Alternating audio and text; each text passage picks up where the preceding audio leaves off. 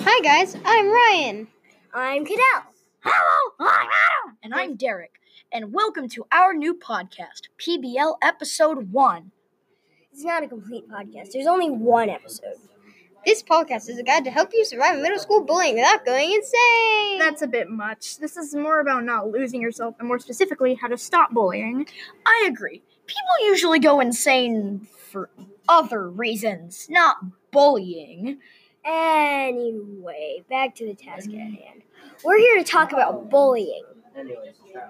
and how you can prevent it. All right, so what should we talk about first? Let's talk about why people start being bullies. So, it's common knowledge that people bully because of something else happening in their life, right? Sounds about right. That's true, but there are other cases where somebody does it for fun. Well, most bullies are made from other people bullying them. So, how can we stop bullying? Well, we can't stop it, but we can prevent it. Completely eradicating bullying is just kind of impossible. People will just bully. It's pretty stupid. We can, however, use methods to stop us from being affected by bullying.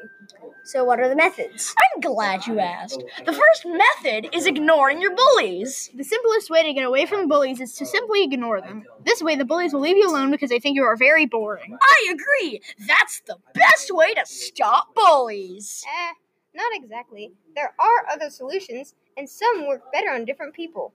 Yeah, like telling a t- Oh, um, forget all that. Uh, the second step is trying to make a compromise. But what's the point of trying to reason with something that's just going to be mean to you? Well, I think it can work. We have said before bullies just act because of something else happening. So reasoning would work with most people. So, Derek, Not now. Let's talk about the third step. Talk to a teacher. Remember, this is the last step in the steps. I guess that's what we're calling it now. it's very important to talk to a teacher for help if you need to. You should never hold in your feelings because that can hurt you a lot. This step will solve the problem. Eventually, you will get the help you need. In the end, all these steps helps you stop bullying. So I hope you enjoyed episode one. Are we gonna make another one? I hope not.